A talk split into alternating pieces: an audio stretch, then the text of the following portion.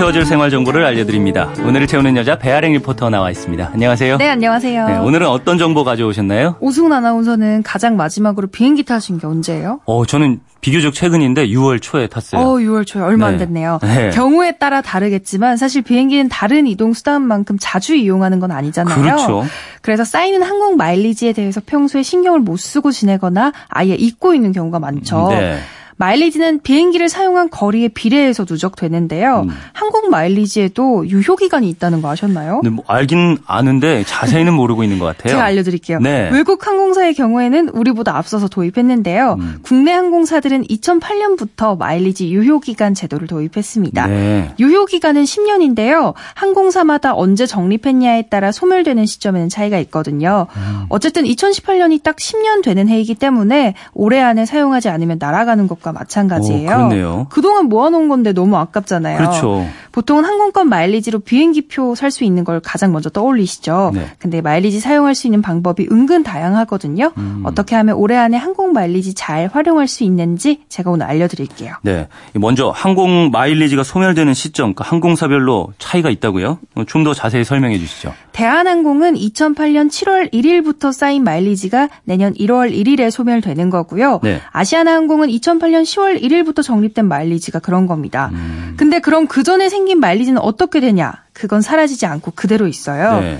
유효 기간에 대한 약관이 생기기 전이라서 영향을 안 받는 건데요.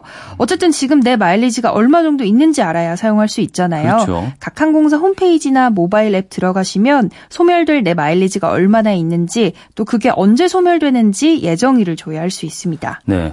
앞에서 말씀하신 것처럼 보통은 마일리지로 항공권 구매를 떠올리잖아요. 근데 그게 자리가 구하기가 어렵다 그러더라고요. 네, 항공 마일리지로 항공권 구매하는 게 쉽지 않아요. 왜냐하면 이게 여유 좌석에 한해서만 가능하거든요. 네. 그게 보통은 전체 항공권에서 5에서 많게는 10% 정도라고 하는데요. 정확한 수치는 항공사에서 공개하지 않기 때문에 알 수 없습니다. 네. 마일리지로 표 사는 게 성수기에는 1년 전에 예약해야 한다는 얘기가 있을 정도로 어렵고요. 음. 비수기에도 여유 좌석이 그렇게 많지 않아서 내가 원할 대로 언제든 정할 수 있는 건 아니에요.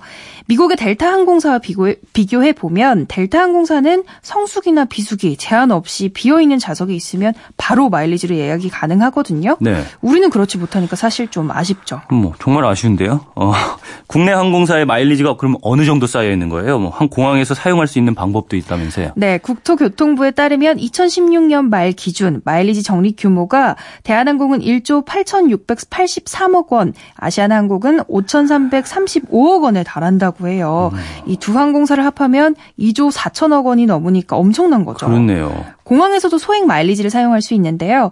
우선 대한항공은 국내선과 국제선 라운지를 이용할 수 있거든요. 국내 지역은 음. 김포, 제주 등이 있고요. 해외 지역은 도쿄, 오사카, 로스앤젤레스 등의 공항에서 라운지 사용이 가능합니다. 네.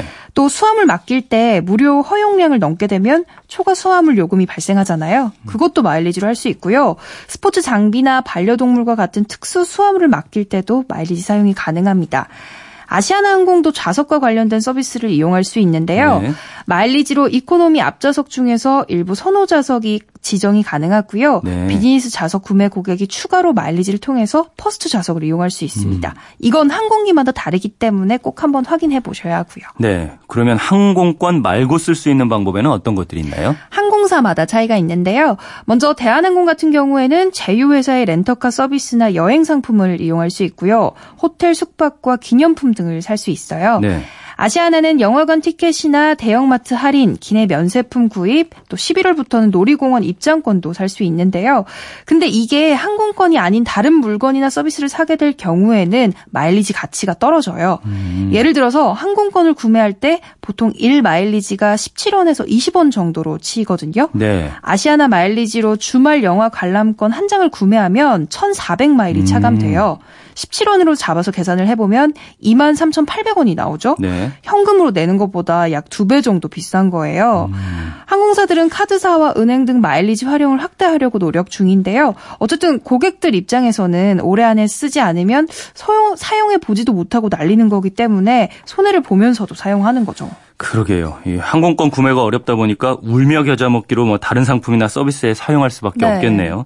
그래도 없어진다니까 없어지기 전에 쓰긴 써야 되겠고 저도 한번 확인해보고 아깝지 않도록 기간 안에 미리미리 챙겨서 사용해야겠습니다. 오늘을 알차게 채울 꽉 찬 정보였습니다. 지금까지 오늘을 채우는 여자 배아량 리포터였습니다. 감사합니다. 네, 감사합니다.